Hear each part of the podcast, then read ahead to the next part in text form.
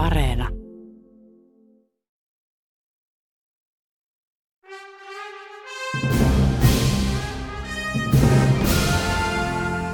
Maailmaan mahtuu paljon hienoja kirjoja ja upeita elokuvia. Mutta monestako hienosta kirjasta on onnistuttu tekemään upea elokuva? Kirja vs. Leffa. Toimittajana Jarmo Laitaneva. Tästä puuttuu kokonaan semmoinen ankeuden kerros. Tässä on paljon haikeutta, tässä on paljon nostalgiaa, tässä on paljon surumielisyyttäkin, mutta siitä puuttuu täysin semmoinen niin kuin musta. Kirjahan lähtee niin kuin, aika kiinnostavasti, kun siinä on se, se niin kuin, lainausmerkeissä rikosmysteeri.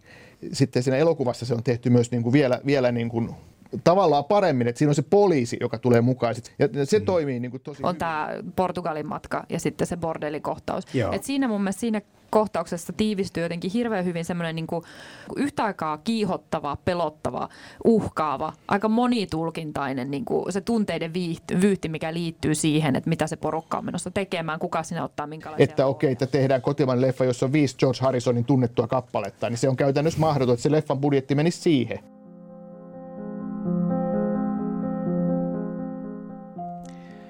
Kjell on erikoistunut suomenruotsalaisen kansanosan kuvaamiseen ja tuossa kulttuuripiirissä operoi myös Westöön 2017 ilmestynyt teos Rikikeltainen taivas.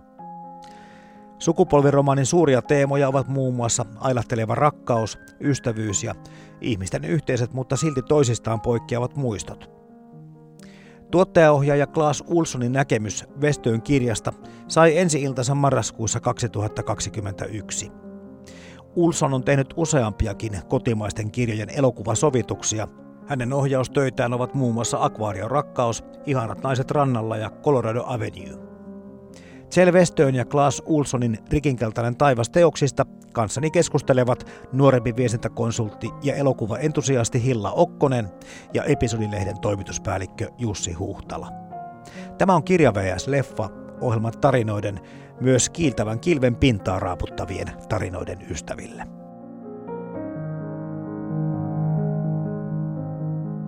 Selvestön rikinkeltainen taivas on tällä kertaa kirjana ja Klaas Ulssonin samanniminen elokuva meillä käsittelyssä. Hilla Okkonen ja Jussi Huhtala. Onko meillä tässä sitten Selvestön faneja paikan päällä minkä verran? Ilmoittaudun kyllä. Mitäs Jussi suhtautuu? Suhtaudun ihan positiivisesti. Ei voi sanoa itseni niin kuin faniksi, mutta olen kyllä tutustunut Vestöön kirjoihin ja, ja tota, myös tähän, mistä nyt puhutaan, niin sinänsä kyllä arvostan kirjailijaa.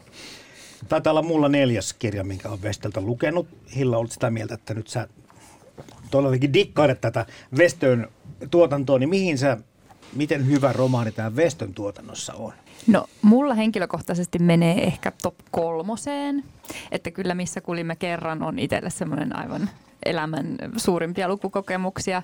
Ja sitten taas toisaalta Kangastus 38 on tärkeä teksti luin sen myös italiaksi, niin siinä on myös vähän päässyt tätä niin kuin käännöspuolta tarkastelemaan. Ja se on, se on upea kans historiallinen romaani. Onko se kohta jo, voisiko sanoa, että jäämässä niin kuin vähemmistöön tämmöiset niin kuin perinteiset romaanit tai lukuromaanit? Hän on tämmöinen aika traditionaalinen kertoja kuitenkin. No ehdottomasti on tämmöistä perinteistä kerrontaa niin kuin tämäkin, että on, on eeppisiä kaaria ja, ja tota, ihmiskohtaloita, jotka, jotka niin kuin kestää tässä, etenee tässä niin kuin vuosikymmenen ajan. Että ehdottomasti tämä on perinteistä kirjallisuutta ja, ja, ja hyvä niin. Joo, nimenomaan tulee sellainen turvallinen olo, kun tarttuu Vestöön romaaniin, että ah, nyt mun ei tarvitse pelätä, että heti mun suosikkisankari kuolee toisella sivulla tai tapahtuu jotain muuta järisyttävää, mikä, mikä pilaa tänne. Ne on oikeasti semmoisia ihania lukuromaaneja.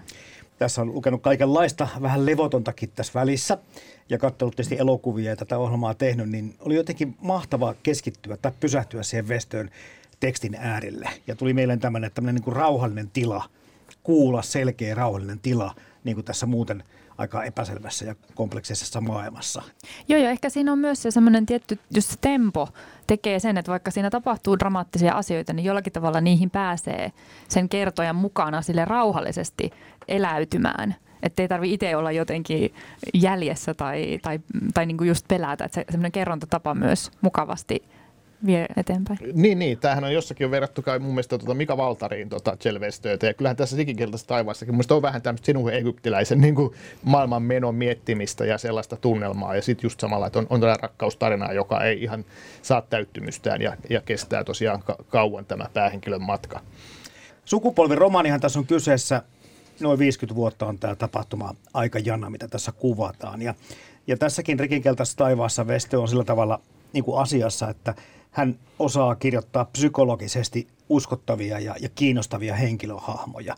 Et vaikka joskus tuntuu, että se suomenruotsalainen kulttuuri ei jokaista meitä välttämättä ihan niin heti kosketa, mutta sitten se ihmiskuvaus on niin hienoa, että siihen niin kuin lähtee heti niin kuin uskomaan ja mukaan kaikkeen. Joo, ja sille syvästi inhimillistä, että tässäkin romaanissa on aika hankaliakin hahmoja ja jopa suorastaan vähän ilkeitäkin hahmoja, mutta silti kertoja jotenkin osaa heidätkin osot esitellä niin monessa valossa, että siinä tulee semmoinen, sitten pääsee kiintymään kaikkiin hahmoihin sen aikana ja, ja tosiaan se inhimillisyys tuntuu voimakkaasti siellä tekstissä.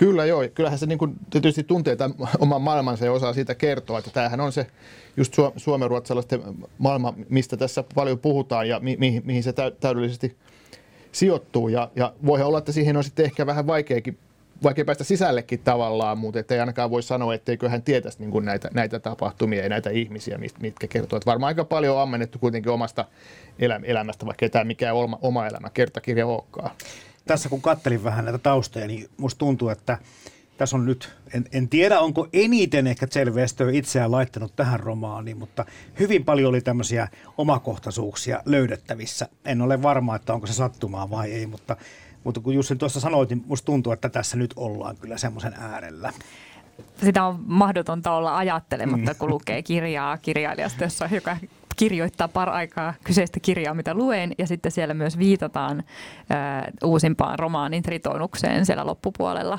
Kyllä. mikä sitten ilmestyy tämän jälkeen. Niin, t- tosin tämä on vähän niin kuin heikommin menestynyt kirjailija, tämä päähenkilö tässä. Niin verrattuna Vestöön.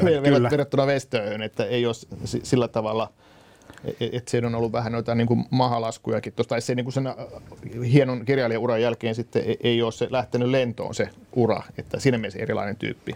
Niin Veste on ollut aika monta kertaa. Finlandia on jo yhden kerran tullut voitettua, mutta ollut monta kertaa myöskin ehdolla. Eli Veste on huomattavasti kumminkin niin kuin pärjännyt paremmin kuin tämä ja kertomuksen tuot, päähenkilö. Ja tuotteliaampi. Ja että tuotteliaampi. tässä selkeästi kirjan päähenkilöllä ensimmäisen megasuosioon noussuen romaanin jälkeen tuntuu, että on tosiaan pelkkää mahalaskua ja vaikea tuottaa tekstiä ja menee vuosia ennen kuin seuraava kirja ilmestyy.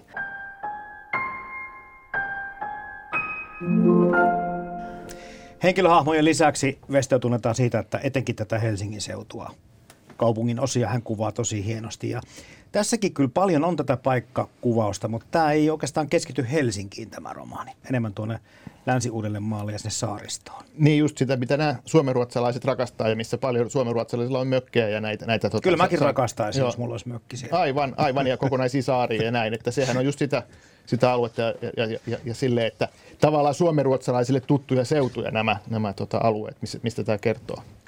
Mutta sitten toisaalta luulen, että tosi moni suomalainen pystyy samaistumaan mökkiläisyyden tai tähän niin kuin kesäpaikan kuvaukseen ja siihen, minkäla- minkälaisia tunteita niihin paikkoihin monesti linkittyy. Että itsekin kun kesämökillä on lapsuudet viettänyt, niin hyvin paljon puhuttelee se luonnon kuvaaminen ja ne kaikki tunteet ja jännittävät seikkailut, mitä, mitä siellä tapahtuu. Niin, no Vestö on kertonut haastattelussa, että hän on Turun saariston mökillään tätä kirjoittanut tätä kirjaa. Ja sitten kun satuin sitten löytämään sen haastattelun ja katselin niitä kuvia, niin musta näytti ne Vestöön mökkikuvat tosi paljon siltä, että Ulsson olisi joko käynyt sillä mökillä tai nähnyt ne kuvat, koska sitä henki samantyyppinen ajatusmaailma ja elämä. Jep. Ja kyllä noilla paikoilla hänen kirjoissa on tosi suuri merkitys. Tuntuu, että niin kuin on, on melkein päähenkilöiden joukossa siellä. Että tässäkin kirjassa tämä Ramsvik, se talo ja sen ympäristö – niin ne on aivan valtavan tärkeässä osassa ja, ja varsinkin e- ehkä kirjan niin ensimmäisellä puoliskolla. Sekin oli niin hyvin kerrottu ja se, mitä sillä Ramsvikille lopulta tapahtuu sille kartanolle. Mulle tuli mieleen tämmöinen paikka kuin Kokosot, eli Kalliolla Raaseporissa. Vähän sama suuntakin on. Eli sen lisäksi, että Vestö osaa kirjoittaa semmoisia uskottavia hahmoja, jos tekisi mieli kysyä, että kuka tämä nyt oikeasti on, niin nämä paikatkin tuntuu siltä. Niin kuten sanoit tuossa Hilla, että ihan kun hän olisi ajanut jonkun pihaan ja selvittänyt historian ja kertoo jostakin olemassa olevasta paikasta ja olemassa olevista ihmisistä.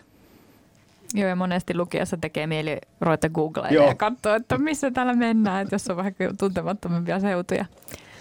Eikä tämä mikään virallinen sarja on tämä Helsinki-sarja, mitä Vestö on tehnyt, eli Leijat Helsingin yllä, missä kuljemme kerran ja älä käy yöhön yksin, mutta jollakin tavalla tähän niin kuin henkistä jatkumoa tämä niin. kirjan neljälle on, tai kolmelle on. Niin, se on löyhä tämmöinen sarja varmaan, niin kuin jotkut tuota Sergio Leonen spagettivesternit, että, että, tai vaikka Antti Tuurin tämä äitini suku.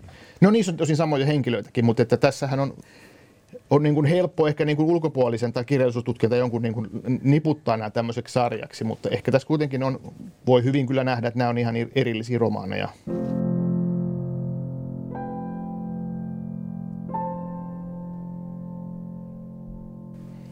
Tuosta tekisi mieli kysyä tuosta kertojasta. Tässä on ehkä muutama semmoinen ratkaisu, mitä en ole Westön kirjassa aikaisemmin nähnyt, on siis tämä metataso siitä, että tässä kertoja kirjoittaa sitä kirjaa, mitä lukija lukee, joka on tietysti vähän erikoinen ratkaisu, mutta ei tänä päivänä mitenkään tavatonta. Tätähän tapahtuu enemmänkin tai lisääntyvissä määrin. Ja toinen asia on tämä epäluotettava kertoja. Millä tavalla te suhtaudutte tähän, just tähän epäluotettavaan kertojaan tässä? Niin, tässähän tulee tavallaan lopussa sellainen iso käänne, mikä, mikä paljastuu, ja siitähän on tässä kyse tästä epäluettavasta kertojasta, että no nyt sen verran voi, voi siis paljastaa, että tässä on tämä, tämä kohtaus, jossa tämä, tätä grideä lyödään, ja sitten tämä kertoja väittää aluksi, että se oli tämä Jaajo, joka löi, ja sitten selviää, että se kertoja olikin itse, itse se, joka oli sitä grideä lyönyt. Ja tämähän oli just tämä, tämä tämmöinen paljon, mikä sitten kertoo paljon myös tästä romaanihenkilöstä. Se on sitten aika monen ikään kuin paljastus ja käänne, joka on tosi merkittävä tässä tässä. Tota, että pelkästään tämä, tämä niin kuin on se epäluotettavan kertojen merkitys tässä, tässä romaanissa. Tämä linkittyy ihan suoraan niin kuin yhteen romaanin tärkeimmistä teemoista, joka on taas sitten muistaminen ja, ja kertominen. Siellä kirjassa joku henkilöhahmo kysyykin päähenkilöltä, että miksi romaania kirjoittaa. Ja sitten siellä puhu, pohdiskellaan paljon sitä muistamista ja miten me asiat muistetaan ja mitä me halutaan muistaa. Et sinänsä tämä epäluotettava kertoja on hyvä ratkaisu tässä, että se herättää myös päähenkilön itse pohtimaan omalla kohdallaan, että miten hän on itsensä tarinaan myöskin kirjoittanut.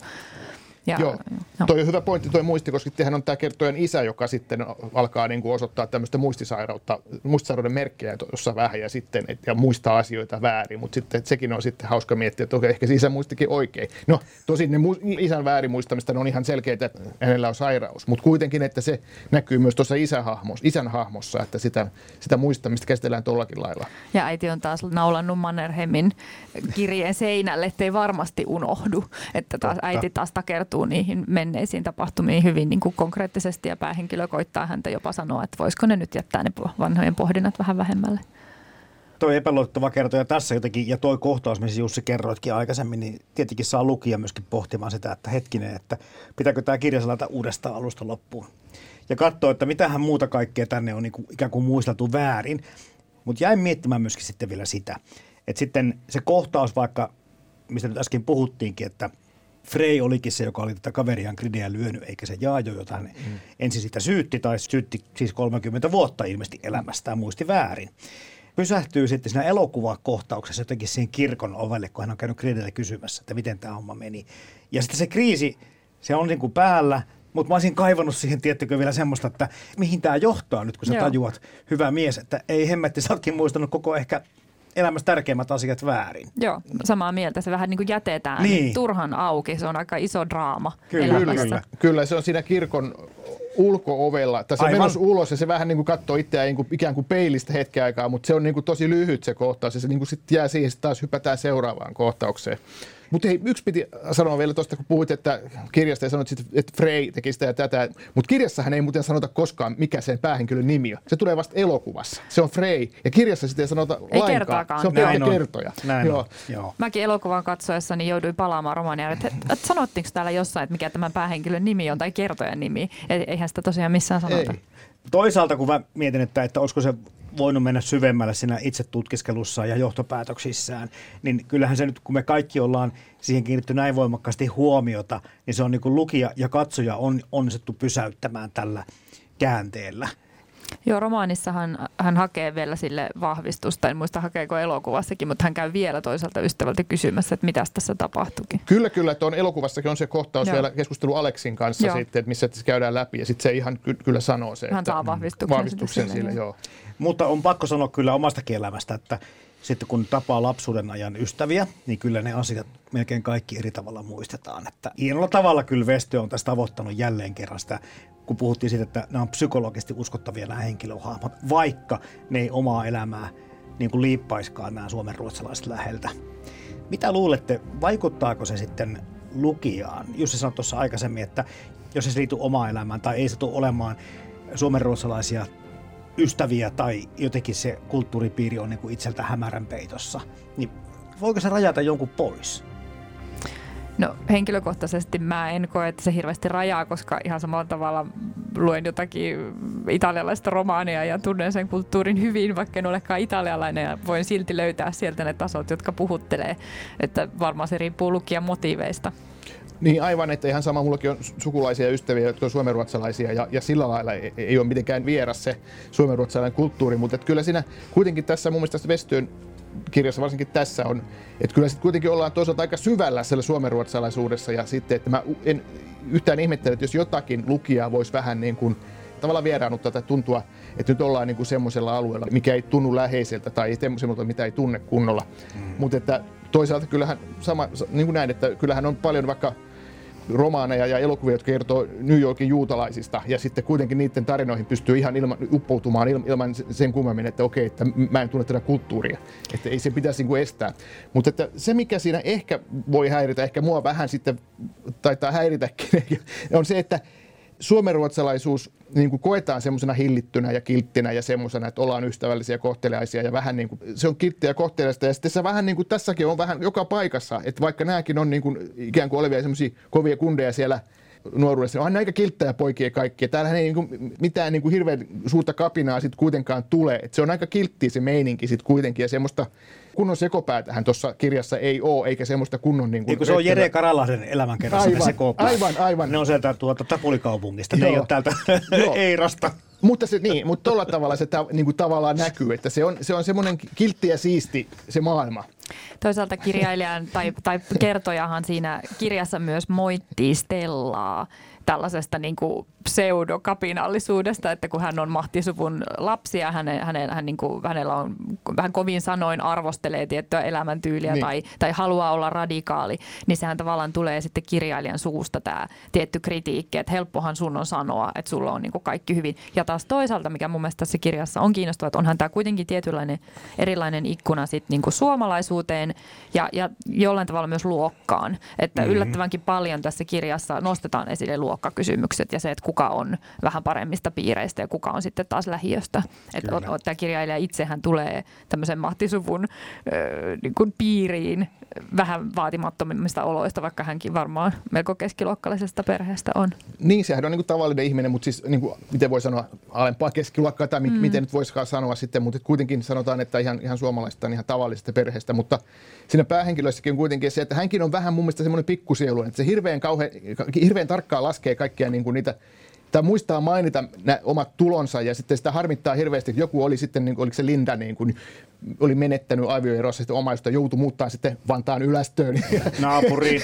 Naapuriin. Ja tämmöistä, että mun mielestä se niin kuin näkyy semmoinen jonkinlainen pikkusielusta, pikkuporvarillisuus tuossa kertojan, kertojan äänessäkin. Onko se sitten niin kuin ta- tarkoituksella niin, tehty vai ei, mutta joka mm. tapauksessa niin sen takia siitä on vähän vaikea pitää tuosta kertojasta, kun sillä on, sillä on tämmöisiä ominaisuuksia, mitkä mulla niin kuin pisti silmään. Niin hän kokee selkeästi niin kuin jonkun sortista alemmuuden tunnetta sitten tämän, tämän Rabelin perheen taikapiirissä. Mm. Että hän on osa sitä jollain tavalla, mutta sitten ulkopuolinen. Jos joku vähän vierastaskin tätä suomenruotsalaista kulttuuria tai ehkä ennen kaikkea sitä niin kuin rahasuvun asioita tai, tai elämän kohtaloita, niin Vestö onnistuu aika hyvin kuitenkin inhimillistämään hekin hahmot ja tekemään heistä hyvin rikkinäisiä ihmisiä, koska tämän romaanin niin kuin yksi iso havainto on myöskin se, että eihän tässä olekaan yhtään onnellista ihmistä oikeastaan. No, jokainen on onneton omalla tavallaan, mutta tämä on aika traaginen. Tapahtumat ei ole nyt niin kuten Jussi sanotti, ne ei ole niin, siellä ei sekoilla huumeiden kanssa eikä ihan kukaan kuolekaan, mutta, mutta lähellä on tietenkin. Niin tässä ei ole sellaista ankeutta. Mä just niin. mietin, että mikä se Joo. tavallaan on. Että tästä puuttuu kokonaan semmoinen ankeuden kerros. Tässä on paljon haikeutta, tässä on paljon nostalgiaa, tässä on paljon surumielisyyttäkin, mutta siitä puuttuu täysin semmoinen niin kuin musta väri. Joo, no toi on se, mitä mä yritin ehkä selittää, että, se, että suomenruotsalaisilta niitä puuttuu elämästä se ankeus. Ja se, on, se on hieno juttu, mutta että jotenkin tuntuu, että eikö missä se semmoinen on, että kaikkialla maailmassa sitä kuitenkin löytyy. No se oli oli just, kun se Linda muutti sinne Ylästön tielle ja mä rakastin sitä kohtaa. Se oli muutama semmoinen, että tässä on jotakin inhimillistä ja läheistä mulle, että se tuli ihan tuohon naapuriin. Hauska juttu, koska tässä on viittaus myös munkin tota, kotikulmilta, missä mä nykyään asun, kun mä asun tuolla Puotilassa ja tässä tämä kertoja tässä jossain vaiheessa mainitsi, että se Linda vai Stellan kanssa, esitteli hän Klaavun tiellä talon, jossa hän asui. Ja siellä Klaavun tiellä on kaksi taloa, jossa on asunut suomenruotsalaisia ja mä asun niissä toisessa. Ja, ne on, joo, ja, ja, ja siis suomenruotsalaisen niin kuin, omistuksessa ja niiden rakentamia. Ja, ja, jota, se oli hauska viittaus siihenkin. Että, tota, että, Eli tota, selvästi onnistuu kuitenkin meitä koskettamaan, kyllä, vaikka kyllä. emme... Tota... Hän on kaikki saanut nyt messiin tämän pöydän ympärillä olevan. Hei, puhutaan Hilla Okkonen ja Jussi Huhtala elokuvasta seuraavaksi. 2021, eli neljä vuotta tuosta Westön kirjasta. Klaas Olsson ohjasi ja Erik Nurberg käsikirjoitti tämän elokuvan. Ja no, nyt voidaan sanoa se, että aika ristiriitaisen vastaanoton sai. Tämä on aika turpaahdettu tuota elokuva. Kattelin tuossa, että tähdet oli kahdesta viiteen, mitä kriitikot antoivat, mutta minkälaisen fiiliksen tämä leffa teille aiheutti? Tuo viisi tähteä hän oli episodista, eli mun edustamasta lehdestä, joka ei tosiaan ollut mun kirjoittama arvio, vaan Jesse Raatikaisen, joka on täällä ohjelmassakin vierailu, niin hän ihastui tuohon elokuvaan täysillä, mutta hän oli kyllä niin kuin varmaan ainoa, ainoa kriitikko, joka oli antanut noin, noin hyvät arviot, että, että semmoista kahta kolmea tähteä hän tämä oli saanut, ja kyllä mullakin semmoinen olo vähän tuli, että tämä tämä leffa ei täysin onnistunut ja siihen on moniakin syitä mutta, tota, tai mielipiteitä, miksi, miksi näin, näin, näin kävi, mutta se ristiriitainen vastaanotto oli ehkä aika ymmärrettävääkin. Onhan tämä hirveän haastava asetelma lähteä kuvaamaan romaania, jossa aikajänne on useampi Kyllä. kymmenen vuotta, jossa on valtavasti henkilöhahmoja, josta osa me opitaan tuntee hyvin, osa jää vähän etäiseksi, mutta ne etäisemmätkin pitäisi jollain tavalla niiden funktiot ottaa siellä draamassa huomioon. Niin eihän se ole kauhean kiitollinen tehtävä ja tosi iso haaste kyllä niin kuin ohjaajalle. Ehkä sinänsä just jäin miettimään sitä, olisiko jopa toiminut paremmin TV-sarjana Kyllä. sitten. Mm. Mutta tietenkin turha lähteä spekuloimaan sitä. Elokuvahan näyttää ihan hyvältä. Näyttää, että näyttää. On pieteetillä tehty ja näin. Ehkä jäin koko ajan kaipaamaan, että missä se rikkinkeltainen taivas siellä on. Että. niin. Siinä lopussa muistaakseni loppupuolella ihan, ihan viimeisessä, viimeisessä kohtauksessa jopa taidetaan näyttää sitä rikinkeltaista taivasta. Ja sitten mä just tota, katsoin sitä, että no onko toi nyt sitten rikinkelta? Mun mielestä ei.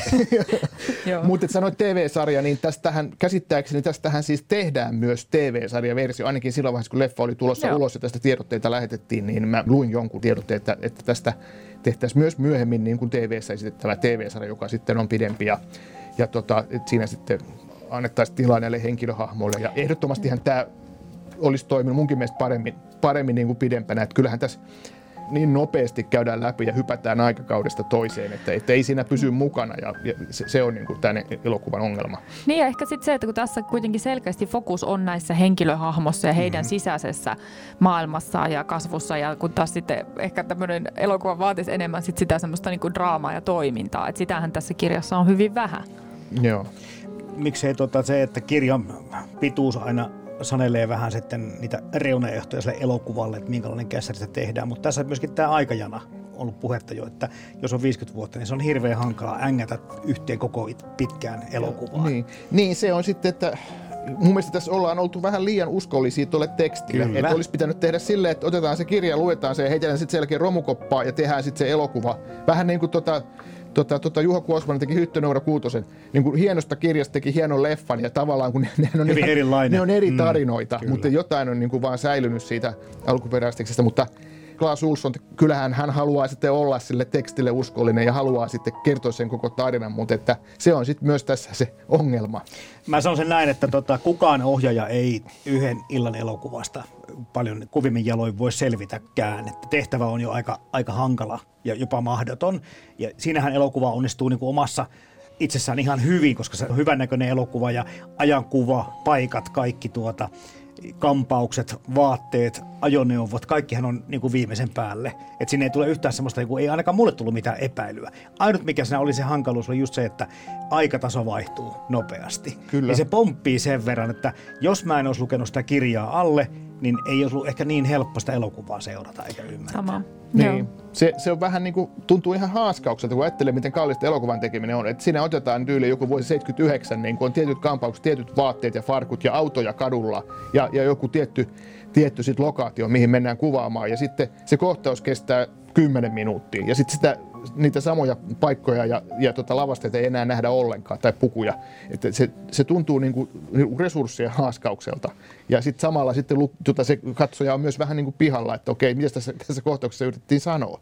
Mm. Ja sitten tuntui myös, että kirjassa monet tosi herkulliset yksityiskohdat, niin kuin vaikka se Jaakob isän postikortti tai, tai Klaara äidin kirje päähenkilölle, niin ne oli vähän niin kuin haluttu ottaa mukaan, koska ne oli kirjassa aika hyviä juttuja. Niin mutta sitten mut elokuvassa tuntuu, että sellaisista olisi pitänyt ehkä päästää irti Kill Your Darling tyylisesti, että että et ne tuntui sitten vähän jotenkin läpijuostuilta ja päälle liimatuilta mm. elementeiltä, että olisi voitu keskittyä ehkä enemmän sitten kuitenkin niiden päähenkilöiden väliseen suhteeseen. Siitä sekavuudesta ehkä johtuen osittain tapahtumien vyöryttämistä, niin tuli myöskin sitten semmoinen olo, että se on hirveän energinen elokuva. Eli siinä niin kuitenkin, vaikka siinä ei ole semmoisia draamallisia tapahtumia niin paljon tai toimintaa, siinä on energiaa paljon siinä leffassa. On, mistä taisit puhuakin, oliko tässä keskustelussa vai aikaisemmin, niin, niin oli se, että se kirjahan lähtee niin kuin aika kiinnostavasti, kun siinä on se, se niin kuin lainausmerkeissä rikosmysteeri. Sitten siinä elokuvassa se on tehty myös niin kuin vielä, vielä niin kuin tavallaan paremmin, että siinä on se poliisi, joka tulee mukaan. Sitten siinä on poliisikuulusteluja. Ja se mm. toimii niin kuin tosi hyvin, että, että sekä se kirja että se leffa niin kuin, niin kuin rakenteellisesti, siinä saadaan se lukija tai katsoja saadaan niin kuin vedettyä mukaan siihen, että ei, aloiteta vaan tarinaa niin kuin sit vuodesta niin kuin 68, vaan että, että siinä tämä nykypäivän, niin kuin, tämä nykyhetkessä tapahtuu jotain tosi dramaattista ja sitten siinä tulee semmoinen ikään kuin thrillerijuoni mukaan. Tässä on hieno casting. Suomenruotsalaisia näyttelijöitä onnistuu tosi hienosti. Nikke Lignell Frey vanhempana ja Linda Chiliakkus Stella vanhempana. Sitten on Tom Reiström, Frey nuorempi ja Sana Nedekod on Stella nuorempi. Pekka Strangon Aleksi Rabel tässä vanhempaa näyttelee ja taas nuorempaa näyttelee Wilhelm Enkel. No tässä oli vain muutamia hahmoja. Mun mielestä koko näyttelijäkaarti onnistuu tosi hyvin ja siinä ei tule semmoista oloa oikeastaan kenenkään kohdalla, että mä en usko tätä. Mutta mitä mieltä olette siitä, kun näyttelijä vaihtuu? Kyllä sen tunnisti. Kyllä se niin kuin tavallaan tietenkin itsekin oli just lukenut kirjan ennen kuin katsoi elokuvaa, että tavallaan pysyi perässä, mutta tuli sellainen olo, että pysyykö nyt sellainen henkilö perässä, joka ei ole lukenut Kyllä. kirjaa. Niin, niin, kyllähän siinä oli, oli sitten se, että lisäksi mun mielestä vielä se, että kun oli tämä ajatellaan tätä nuorta Freitä, jota tämä, tämä Tom Reiström niin kuin tosi luontevasti esitti. Mm-hmm. Mutta mut kun se sama näyttelijä oli niin kuin teinipoikana ja sitten hypättiin kohtaksi, jossa oli sitten jo niin kuin aikuinen mies ja sitten se opetti koulussa. Ja sitten se oli aika lailla sama habitus sitten kuitenkin sillä tyypillä. Niin se jotenkin se, se oli yhtäkkiä se sama, sama 13-vuotias olikin yhtäkkiä 26-vuotias tai jotain. Että siinä se ei mun mielestä niin kuin toiminut. Et, et se, se, tota, se, on, se on hirveän hankala, hankala tota, niin kuin löytää se sopivan ikäinen näyttelijä siihen. Että kyllähän se teki parhaansa se näyttelijä, eikä, eikä siinä mitään. Että, et, et, mä itse tykkäsin siitä, siitä tuota nuoresta, sekä nuoresta että, että tuota vanhemmasta Freistä, mutta että se, kun, ja kun ei oikeasti, oikeastaan ole vielä niin kuin riittävästi saman näköinenkään, niin on se, on se niin kuin hankala niin kuin päästä semmoiseen niin kuin elokuvalliseen fiilikseen siinä. Ihan sama ajattelin siinä koulukohtauksessa. Mulla hetken meni tajuta, että missä, missä vaiheessa tätä tarinaa me nyt ollaan. Että kyllä ne oli aika, aika rajuja sitten kuitenkin ne aikasiirtymät. Joo, tässä tietysti kun on paljon näyttelijöitä, paljon henkilöhahmoja, jotka vielä sitä näyttelijät vaihtuu, niin, niin tulee myöskin sitten semmoinen ilmiö, että vaikka tässä on hyvää näyttelijätyöskentelyä, ei oikein niin kuin jää mieleen nämä roolit kovin paljon, koska se vaihtuvuus on niin suurta. Eli selkeät pääroolit puuttuu ehkä, niin. tai päänäyttelijät. Ja onhan se sille näyttelijällekin vähän epäkiitollista, että se ei tavallaan pääse kasvamaan sen roolin mukana sen elokuvan aikana, ja se ei samalla tavalla pääse kypsymään, että jos ajattelee, minkälainen suhde meillä on näihin hahmoihin, kun me ollaan luettu se kirja, me ollaan kuljettu tosi pitkä mm. matka, niin elokuvassa vähän tuli semmoinen äh, hätäinen olo, että mitä niille nyt tapahtuu. Niin, niin olisiko yksi ratkaisu voinut olla se, että siis tämä Nikke Lignalin esittämä hahmo, siis aikuinen, aikuinen Frey, olisi siinä alussa ollut ihan hetken aikaa, ja sitten oltaisiin kerrottu se nuoren Frein tarina. Ja sitten lopussa se olisi ollut taas niin kuin vähän aikaa se Nikke Lignell vanhana Freinä, niin olisiko se sitten toiminut sillä tavalla, että oltaisiin kerrottu vaan se, sen, keskitytty siihen nuor, nuoruuden tarinaan. Mm. Mutta sittenhän siinä olisi käynyt niin, että Nicky Lignen olisi saanut valokuvausaikaa tosi vähän, että varmaan Klaas Ulsson ei halunnut semmoista. Mietin ihan samaa, että, että olisiko kirjassa ehkä myöskin se semmoinen tietty niin kuin nostalginen tunnelma elokuvaan siirtynyt paremmin, jos oltaisiin pysytty pidempään siellä oikeasti menneisyydessä. Koska vaikka kirjassahan periaatteessa melkein, en nyt osaa sanoa, onko se yksi kolmasosa vai puolet ollaan jo tosi lähellä tavallaan nykyaikaa, niin silti sitä lukiessa tulee semmoinen olo, että ollaan siellä lapsuuden Ramsviikissä. Että ehkä jotenkin se viipyilevä tunnelma, niin se ei siirry ehkä tuohon elokuvaan just sen takia, että siinä pitää tapahtua niin hirveästi.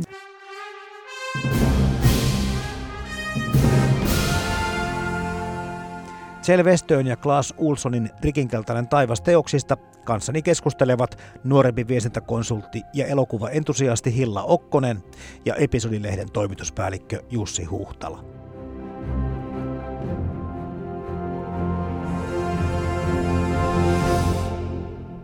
Kertoja tai Frey mun mielestä oli aika samantyyppinen hahmo kirjassa ja elokuvassa, mutta miten sitten muut? Miten No mun mielestä Stella oli jotenkin elokuvassa sitten yllättävänkin kesy, että häntä kuvataan kirjassa monessa otteessa, että hän on kaoottinen. Hän on tämmöinen niin liian, vähän femme fatal hahmo, että hän on niin kuin liian kaikkea, että tämä päähenkilö pysyisi hänen perässä ja näin. Mutta ehkä elokuvassa hän oli mun mielestä kuitenkin aika kilttiä, aika kesy, että siinä oli sitä kapinaa ja sitä menoa, mutta jollakin tavalla heräsi monesti itse miettimään, että mikä tässä nyt oli niin rajua ja jännittävää. Niin, niin tavallaan vähän sama, mistä mäkin valitin aikaisemmin, mutta että se Stellahan oli kuitenkin sellainen, että joka muuttui monta kertaa. Että, ja elokuvassahan se esitellään sille, että se tosi tiukasti pisti vastaan sille Poalle siinä joulupöydässä, mutta sitten se niin kuin, vähän niin kuin käänsi takkiinsa sit, niin kuin monta kertaa, että se oli tämmöinen ihmisoikeusaktivisti ja, ja poliittisesti aktiivinen ja sitten oli näyttelijä ja, ja sitten sitä tuli äiti ja sitten se muuttuikin tämmöiseksi niin kuin bisneskonsultiksi tai mikä se olikaan se sen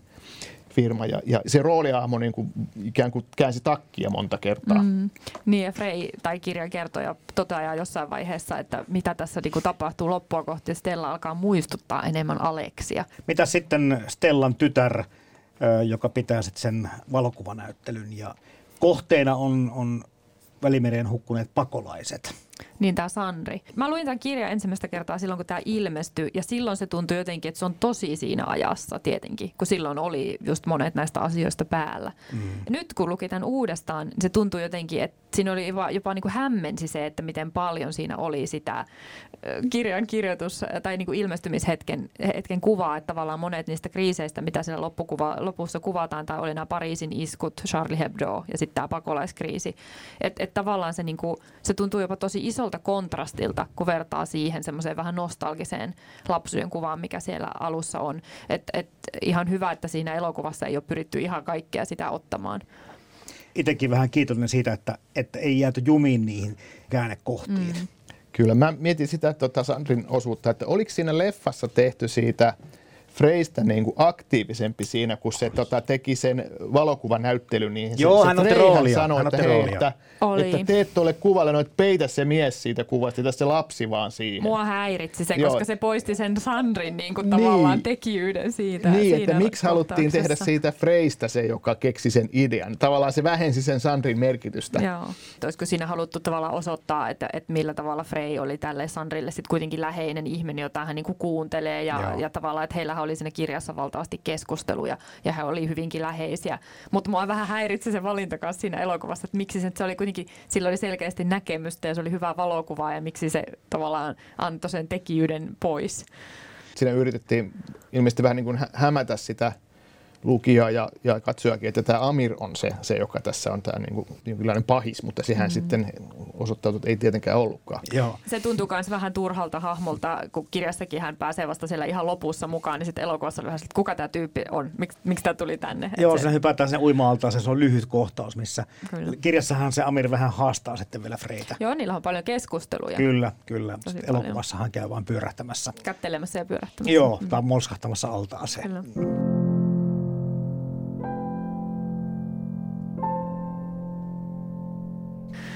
Kumpiko aika toimi teidän mielestä paremmin sitten siinä elokuvassa? Se, kirjassa on hyvin mun mielestä niin kuin tasa-arvoisia ja tasapuolisesti onnistuneita ne kuvaukset, mutta sitten kun leffaa miettii, niin se nykyajan kuvaus vai se lapsuusajan kuvaus?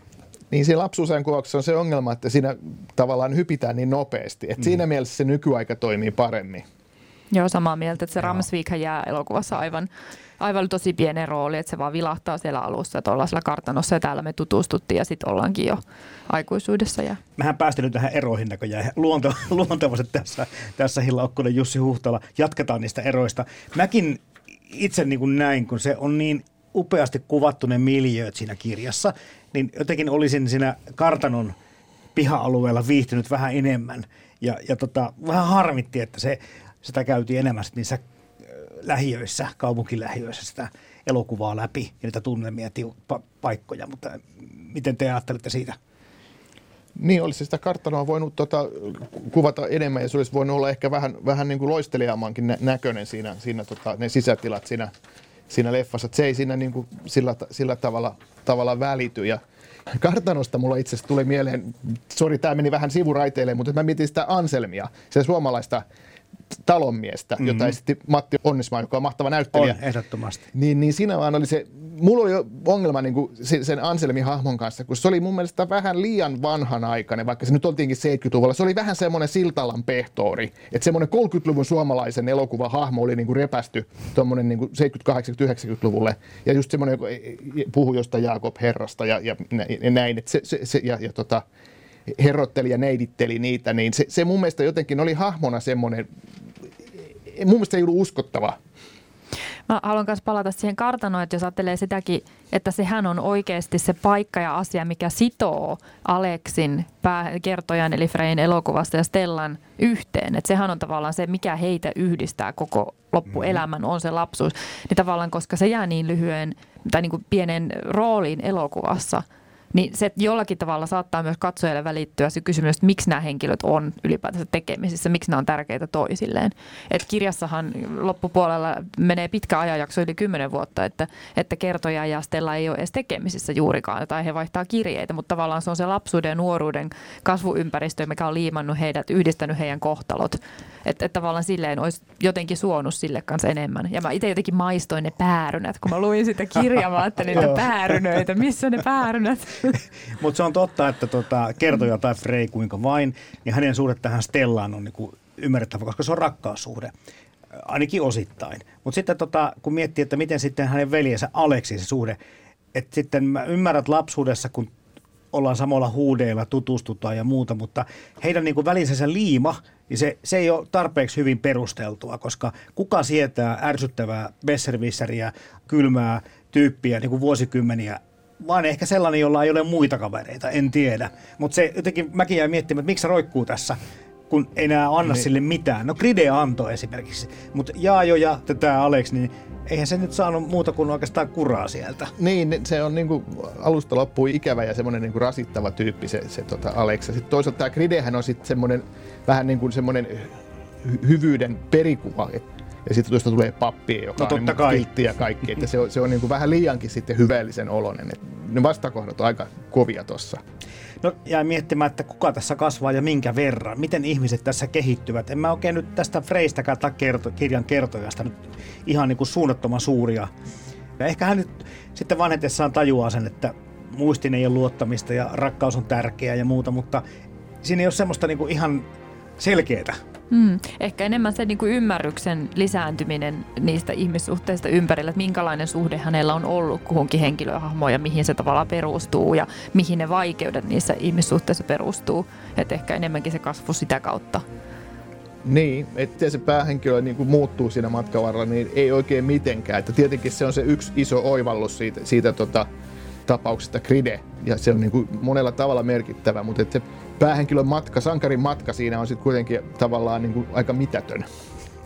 Ja tähän niin kuin liittyy myöskin tämä rakastamisen vaikeus, joka jollain tavalla tykkään tosi paljon taas sit sitä kuvauksesta, että Vestö ei maalaa semmoisia median luomia ihanne onnellisia parisuuden liittoja, koska se on realismia, että meillä rakkaus loppuu välillä toiseen ihmiseen. Ja se on realismia, että kaikki ei välttämättä ole rakastamansa ihmisen kanssa parisuhteessa. Mm.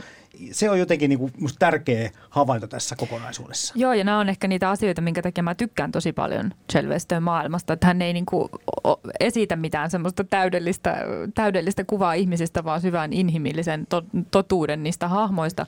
Ja, ja mä esimerkiksi poimin tässä vain yhden lauseen kirjasta, mikä mun mielestä hirveän kauniisti niin kuin avaa sitä vaikka päähenkilö ja Stellan suhdetta ja, ja tavallaan sitä, niin kuin, että mikä aiheuttaa myös niitä ongelmia siihen välille. Emme uskaltaneet laskea suojauksia ja antaa toisillemme turvallisuutta meidän intohimomme eli epävarmuudesta ja pelosta. Että et tavallaan sekin, että kirjailija hyvin lopussa kirjaa osaa sanoa tällaisen asian, niin se mun mielestä jotenkin niin kuin se kuitenkin vie sen kasvutarina johonkin pisteeseen, että hän ymmärtää sitä, että miksi se suhde on sellainen kuin se on ja miksi he lopulta sitten ehkä tämmöisessä romanttisessa rakkaudessa onnistu pysymään yhdessä tai, tai sitä halua. Mutta sitten mun mielestä tosi kiinnostava asia on myös se, että vaikka nämä hahmot on kaikki jollain tavalla tosi yksinäisiä, niin hehän on kaikki jollain tavalla myös valinnut sen yksinäisyys. Että kyse ei ole siitä, etteikö näitä ihmisiä ja sitä perhettä olisi siinä ympärillä, vaan se on, he on jollakin tavalla itse siihen tilanteeseen. Se on, he, ne on, he, he ovat itse valinneet sen tilanteen. Niin, valitsiko kertoja Frey sen yksinäisyyden? Hän olisi mielellään ollut sekä Lindan että Stellan kanssa suhteessa, kai pitempäänkin, mutta sitten se ei tuota niin, niin, naisille maistunut tai ei huvittanut tai, tai mitä vaikeuksia sitten tulikin vastaan. Niin kyllä se niin kuin, tietenkin sekä kirjassa että elokuvassa puhutaan, niin kuin, että hän oli syvästi rakastunut Stellaan, niin kuin oli, oli, oli vuosikymmeniä ja sitten kun se kuitenkin muuttuu, että se onkin enemmänkin ystävyyttä sitten lopulta, niin kyllä se... Joten... No niihin käy monessa parisuhteessa. Niin, kyllä. Mutta mä luulen, että se tuntuu sieltä, sieltä niin kuin, omalta valinnalta tavalla, että hän niin kuin hyväksyi sen tilanteen. Ai, ainakin hyväksyi sen. Mm. Et ei ainakaan halunnut niin kuin viiltää ranteita auki. Ja tuntuu, että eihän hän missään vaiheessa oikein halunnut mitään päättää tai valita. Tuntuu, että se oli no enemmän ei. semmoista niin kuin aaltoliikettä. Ajelehtimistä. ajelehtimistä ja se tapahtui monta kertaa se sama niin kuin kuvio siinä suhteessa. Niin.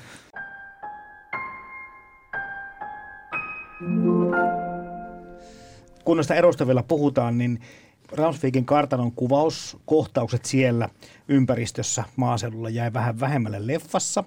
Mutta sitten taas myöskin muutama henkilöhahmo, vaikka se oli tosi paljon, ja, ja Clara ja Poa Rabelikin sinä sitten jossakin vaiheessa vilahtaa, mutta ei kovin paljon. No ei, Boahan oli niin kuin tosi merkittävä karismaattinen hahmo siinä kirjassa. Ja kyllähän ja, se tosi, tärkeässä roolissa. Niin, tosi tärkeässä mm. roolissa ja olisi niin kuin toivonut, että siinä olisi ollut joku semmoinen niin kuin niin kuin hahmo, joka olisi tavallaan sen elokuvassa sen valkokankaan niin kuin ottanut omaksi. Joku semmoinen Esko Salmisen tyyppinen niin kuin karismaattinen tyyppi, joka olisi tavallaan ottanut sen tilan haltuun. Ja, se, ja annettu vähän aikaa. Annettu vähän mm. aikaa, mutta tässä oli tietysti ratkaisu oli tämä, että, että se elokuvassa se jäi vähän semmoiseksi niin kuin etäisemmäksi. Ja on, onhan se tavallaan hyvin aika stereotyyppinenkin patriarkaatin hahmo, tämmöinen vähän etäinen, vähän kylmä, oman poikansa kieltävä, jolta, jolle periaatteessa kaikki on mahdollista ja jonka kaikki muut henkilöt hyväksyy hänen toimintatavansa eikä asetu sitä vastustamaan. Että sinänsä ei ehkä elokuvassa, te olisiko toiminut sitten niin kiinnostavasti, että olisiko jopa voinut yhdistää Klaran ja tämän niin. patriarkaatin hahmoja jollakin tavalla. Niin, Stellahan mm. yritti vastustaa sitä, sitä, mm. sitä ja, ja sehän taisi olla leffassa melkein ensimmäinen kohtaus, kun Poa pääsee kunnolla niin kuin esille, että missä hän niin kuin, siinä jouluaterialla niin kiittää tätä, että yhtiö teki hyvän tuloksen ja, ja osa, voimme jakaa osinkoa, että se, oli niin kuin, se on niin kuin parasta nyt. Se oli ihan loistavaa kritiikkiä tiettyyn suuntaan kyllä. Joulupöydässä alkaa firman tuloksesta puhumaan, mutta joo. mutta joo, ehkä se olisi tuossa leffassakin toiminut niin kuin psykologisesti paremmin niin, että se Pouan edesottamukset ja vaatimukset olisi selittynyt sitä Aleksin kylmäkiskosta käyttäytymistä, koska hän, hän eli vain rahasta Niinpä. ja rahalle. Joo. Ja se jää ehkä vähän selittämättä osin sit siinä elokuvassa, tiedä häntä. Näistä hahmoista pitää sitten myöskin napata kiinni sitten Aleksin ja, ja Stellan isä, tämä Jakob Rabelle. Hänen rooli kanssa jää aika pieneksi ja se sairaus ja siihen suhtautuminen, mikä, mikä mun mielestä aika hienosti tuodaan kirjassa esille leffassa ei saa Jaakob juurikaan tilaa. Ja se kyllä ohitetaan, käydään läpi, mutta ohitetaan vähän nopeasti se Jaakobin henkinen sairaus. Ja siihen mennään aika hyvinkin elokuvan alussa. Mulla on ainakin semmoinen olo, että kun katsoo sitä elokuvaa, niin se tulee hyvin nopeasti se Joo. Jaakobin sairaus ja se vierailu siellä, siellä mielisairaalassa ja sitten se marsi, marsipaanipossun litistäminen. Itse asiassa mun mielestä yksi elokuvan onnistuminen kohtauksista on se, missä, missä tuota, Stella tulee, onko se joku teatteriesityksen tai jonkun klubi illan jälkeen kotiin ja sitten Jaakob on siellä. Ja sitten Kyllä. siinä, siinä on niin kuin jotenkin hirveän hyvää draamaa ja se on onnistuttu hyvin tuomaan se, että mun isä on sairas. Tämäkin saa niin kuin jollakin tavalla taas uutta ulottuvuutta sit siitä, koska Veste on itse kertonut siitä, kuinka hänen oma äitinsä on kärsinyt masennuksesta. Ja lapsena suhtauduttiin asiaan niin, että äiti on nyt sairaalassa ja vähän niin kuin sitä ei paljon ainakaan isovanhemmat halunnut käsitellä sitä eikä puhua sitä lasten lapsilleen tilanteesta. Ja tähän on siirrytty aika hyvin tähän. Näistä asioista ei paljon sitten huudella. Ja jos huudellaan, niin muunneltua totuutta voidaan kertoa. Niin se on varmaan hyvin, hyvin niin kuin totuudenmukainen kuvaus, että, että jos ajattelee milloin, milloin miten niin kuin 50 vuotta sitten suhtauduttiin niin kuin mielenterveyspotilaisiin ja tämmöisiin niin kuin hoitoihin. Ja, ja kyllä ne vähän niin kuin piiloon pistettiin varmaan aika pitkälle ja, ja se oli häpeä. Että, et, et siinä mielessä hyvin totuudenmukainen. Jälleen mä palaan siihen Ramsvikiin, koska mä ajattelen, että Jaakob Rabellillehan se on äärimmäisen tärkeä paikka. Mm. Kun taas Poa ja Alex on kylmäverisesti valmiita luopumaan siitä ja myymään sen. Että tavallaan siinäkin on se linkki, että Stella puolustaa omaa isäänsä ja haluaisi, että Jaakob pääsisi vielä käymään Ramsvikissa. Ja lopulta sitten kohtalo päättyykin, että hänen elämänsä päättyykin tämän Jakob isän sinne. Että tavallaan mun mielestä siinäkin, on, siinäkin linkissä on niin paljon hedelmällistä, että, että siitä olisi tavallaan halunnut nähdä enemmän. Tuosta jo ihan Jussi jonkun aikaa sitten viittasikin tähän elokuvalliseen efektiin, että poliisiosio hoidettiin niin, että kertoja tai Frey oli poliisikuulusteluissa. Tähän puuttuu kirjasta ja joskus aina elokuvissa onnistutaan jossakin asiassa erityisen hyvin, niin se oli tosi hyvä lisä tähän leffaan. Ehdottomasti oli, että se, se sai semmoista niin kuin thrillerijuonta ja siihen mukaan ja semmoista, että se teki siitä, siitä tarinasta kiinnostavamman, että pääsi tavallaan niin kuin, että siitä tuli semmoinen juonikuvio, mitä, mitä halusi seurata. Ja siinä alussa, ihan alussa, mua, mua huvitti, en tiedä oliko se tarkoituksella vai oliko se sattumaa tai mikä, mikä mutta siinä oli tämmöinen Inception-leffaan viittaus, kun siinä pyöritti semmoista hyrrää, hyrrää se kirjailija kertoja siinä työpöydällään ja, ja se, se hyrrän pyörintä näytettiin pari kolmenkin kertaa, että siitä, ihan samalla kuin Inceptionissa oli tämä hyrrä, joka kertoo, että ollaanko todellisuudessa vai unessa, niin se oli aika makea. Hauska pikku yksityiskohta vaan, mistä tykkäsin. Sen sijaan Berliinin jaksot on jätetty kokonaan pois elokuvasta, joka tota, on ehkä hyväkin ratkaisu kirjassahan se oli ihan niin kuin kiva lisä, mutta en mä tiedä, olisiko tullut mitään välttämättä tähän elokuvaan. Aika paljonhan siellä Stella vietti aikaa. Niin, ei. Siinähän oli se jakso, missä oltiin siellä Portugalissa. Että se, se oli se ulkomailla kuvattu, kuvattu jakso. Ja sit, sekin, siinä oli mun mielestä joku, mä, mä en muista kuulinko mä jostain, että, että siinä olisi koronan aikaan ol, olisi niin kuin aiheuttanut vaikeuksia se, se Portugal-jakson kuvaaminen. Siinähän oli aika, aika niin kuin pienellä porukalla tehty ne kaikki, kaikki kuvaukset siellä rannalla ja, ja, ja, ja missä oltiin sitten niissä – bordellissa ja näin, että si, siinä ilmeisesti oli korona aiheuttanut vähän, vähän semmoista, et, ettei saatu ihan kuvattua niin, niin isolla kuin olisi pitänyt. Musiikki on semmoinen asia, mikä elokuvassa pitää jollakin tavalla ottaa käsittelyyn. Tähän on Jari tehnyt. Musiikithan on ohjaaja Klaas Ulsonin kanssa tehnyt yhteistyötä useamman kymmenen vuoden.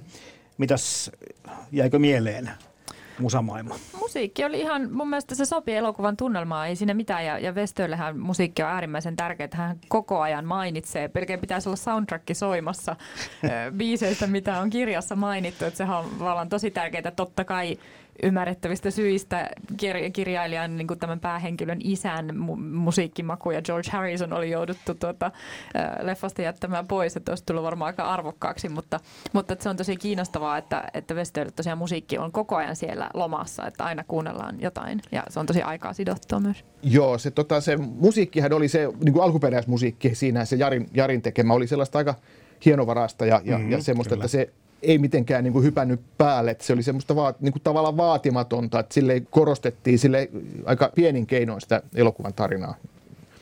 Toi on aika hyvä sanokin toi, että miksi vaikka joku alkuperäis artisti tai joku biisi jää pois tästä elokuvasta, koska tuossa joistakin katselin niitä tietoja, että jos se George Harrisonin biisiä olisi siihen ympätty siihen elokuvaan, niin olisi joutunut pulittamaan tuotantoyhtiö 150 000 olikohan dollaria.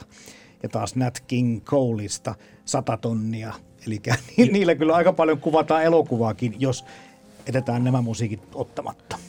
Kyllä, että siis tämä tämmöisten niin kuin tunnettujen kappaleiden niin kuin liittäminen elokuva, sehän on ihan valtavan kallista ja sitten se ei ole pelkästään rahastakaan kiinni, vaan siinä voi käydä joskus niin, että artisti ei jostain syystä halua antaa sitä käytettäväksi ja, ja, si, ja siinä pitää käydä pitkiä neuvotteluja, jos haluaa. Ja perikunnan kanssa Perikunnan vielä. kanssa, mm. mistä sitten onkaan kyse, mutta jos ajatellaan, että että okei, että tehdään kotimainen leffa, jossa on viisi George Harrisonin tunnettua kappaletta, niin se on käytännössä mahdoton, että se leffan budjetti menisi siihen.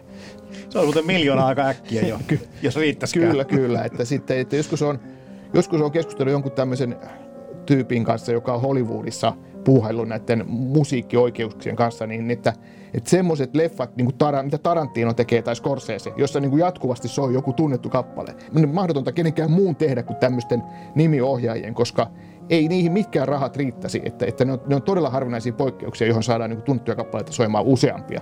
Ja jos puhutaan suomalaista elokuvasta, niin budjetit on mitä on, niin pitäisi keksiä joku toinen ratkaisu. Ja tässähän se George Harrison pois jättäminen ei haitannut yhtään, ei. että se, se tota, musiikki, mikä siinä oli, niin sehän sitten toimi ihan, ihan yhtä hyvin sen, sen päähenkilölle, tai sitten ei päähenkilö, vaan päähenkilön isän lempimusiikkina. Mm. Cornelius Vreeswijk oli tämä Joo. artisti, ketä sitten Freinta kertojan isä dikkaili ja kuunteli jatkuvasti samoja biisejä. Joo. Ihan, ihan ok vaihto, ei haittaa tippaakaan. Tässä on muutama vielä juttu, mistä tekisi meiltä tätä kysyä. Siis Vesto kirjoittaa tosi kiinnostavasti, kun hän kirjoittaa suomen ruotsiksi, tai suomen ruotsia.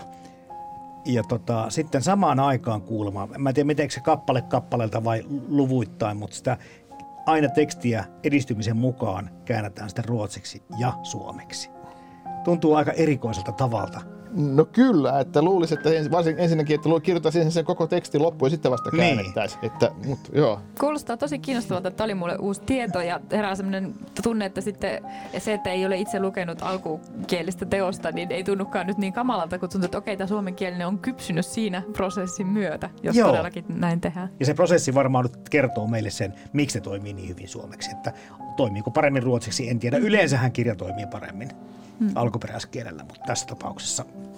Niin, mä en, mä en näe sitä suomennoksi mitään, niin kuin, että mun mielestä tämä oli sujuvasti Kyllä. suomennettu ja silleen, että tietysti, Kyllä. mutta tavallaan, että harmittaa, että ruotsin kieli sen verran ruotsista, tämähän olisi kiva kyllä lukea ruotsiksi, niin kuin, että, että miten se sitten, sitten niin kuin er, eroaisi su, niin suomennoksesta, lukea vaikka molemmilla kielillä, niin se olisi mm. aika, mm. aika kiva jonkin verran iltapäivälehdet hehkutteli sitä, että nyt kun uusi Vestö tulee, niin eroa entisin on se, että tähän on kirjoittu seksikohtauksia mukaan mun mielestä tässä sekä kirjassa että elokuvassa kyllä oli seksikohtauksia ja kyllä niistä, niistä niin kuin siitä, siitä seksistä puhuttiin mun mielestä aika paljon ja sitä myös kuvattiin. Että ei mä nyt sano, että tämä nyt olisi mikään erottinen romaani, mutta olihan tässä aika paljon. Niin verrattuna aikaisempiin. Verrattuna aikaisempiin tai verrattuna niin kuin yleensä mi- mihin tahansa, niin kyllähän tässä niin kuin, sille nuorella kertojallahan se seksi tuntuu olevan aika niin kuin, paljon mielessä ja se oli sillä niin kuin tär- tärkeä juttu niin kuin noita suhteita. Et siinä mielessä, että siinä oli monta monta tilannetta, missä sitten, sitten tavallaan se kääntyi seksiin, se kertojan ääni tai sitten oli ne kohtauksetkin. Ja, ja, ja sitten just missä vaikka se, kun se oli sen Lindan kanssa keittiössä joku intohimoinen kohtaus, missä se poika yllätti, niin sit sekin, piti, sekin tavallaan liittyi seksiin. Ja monet asiat liittyi seksiin, että kyllä siinä oli sitä. Vai oliko se erotiikkaa, en tiedä. Niin.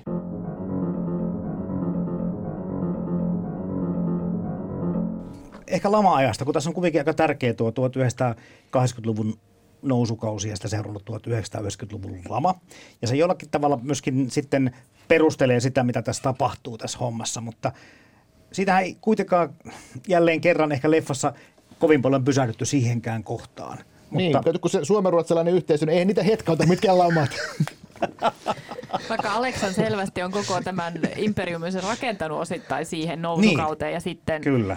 sitä seuranneessa romahduksessa, en tiedä mihin oli piilottanut rahansa, kyllähän siellä sellaistakin annettiin ymmärtää. Että... Niin oli heikkoikin hetkiä tässä tällä Rabelin yhtymällä mm. ja sitten laman jälkeen he onnistui taas nousemaan jaloilleen ja ja tota, rikastumaan entisestään. Kyllä, ja siellähän hän Aleksin suuhun on laitettu paljon sellaista, että hän ennakoi sen laman tuloa ja, ja niin tietyllä tavalla oli. siihen ehkä valmistautuu, että siinähän on monille myös bisneksen mahdollisuus. Palataan sen verran taaksepäin, että me puhuttiin tuosta ystävyydestä, mikä tässä on niin kuin ehkä yksi teema. Ja musta tuntuu, että se nousee teemaksi just sen takia, että kun tässä tämä kertoja tai elokuvan Frey on yksin elävä ihminen, jolla on muutama suhde naisen kanssa, mutta hän ei perhettä koskaan perusta. Tämä ystävyys jollakin tavalla ehkä tulee tai korvautuu sitten hänen perheekseen. ja muuta, mutta sitten se kaveripiirin kuvaus on myöskin kiinnostavaa, että kun miettii, että missä roolissa siinä se Alex on tai Gride tai se Jaajo, ja niillä kaikilla on niin tietty funktio. Ja jotenkin tuntuu sitten aika tutulta sekin, että aina joku yrittää pomottaa ja aina yri, joku on semmoinen vähän väkivaltainen tai muuten vaan ääliö. Ja yksi on sitten semmoinen, joka joutuu helposti muiden kiusan kohteeksi. Joo, ja, ja siihen liittyen ehkä yksi semmoinen romaani avainkohtaus, mikä on myös äh, elokuvassa, tosin mun mielestä ei niin monisyisenä, on tämä Portugalin matka ja sitten se bordelikohtaus. Et siinä mun mielestä siinä kohtauksessa tiivistyy jotenkin hirveän hyvin semmoinen niin kuin porukassa tiivistyvä, vähän niin kuin kirjailija kuvaakin sitä tosi hyvin, semmoinen niin yhtä aikaa kiihottava, pelottava, uhkaava, aika monitulkintainen niin kuin se tunteiden viihty, vyyhti, mikä liittyy siihen, että mitä se porukka on menossa tekemään, kuka sinä ottaa minkälaisia rooleja ja sitten tavallaan mikä se jälkipeli siitä, siinä on ja miten se vaikuttaa niihin ystävyyssuhteisiin. Se on mun mielestä kirjassa tosi hyvin kuvattu. Se asia, mikä vielä tota jäi sanomatta ehkä se, että Sehän on hyvä, niin kun, että tämä tehtiin ruotsin kielellä, koska jos tätä, tämä olisi tehty suomeksi, niin sitten tämä olisi ollut ihan eri elokuva. Ja tämä olisi pitänyt monen asiaan muuttua. Että tämähän on oikeasti siis hyvä ratkaisu. Sehän on tavallaan riski, kun Suomessa tehdään elokuvaa, e, että se katsojamäärä, katsojamäärä on tärkeä, ja jos halutaan saada mahdollisimman paljon katsojia, niin, niin se, että tehdään kuitenkin vähemmistökielellä, niin sitten se verottaa sitä yleisöä. Niin siinä mielessä se oli, se oli hyvä, että ne tavallaan uskallettiin tehdä ruotsiksi. Ei se maailma olisi uskottava. Sitten sit se pitäisi muuttaa niin kuin monin tavoin. Ja okei, onhan sekin mahdollista, mutta että tässä tapauksessa toimi tosi hyvin, kun oli ruotsiksi tehty. Kirja Leffa, kun tärkeintä on tarina.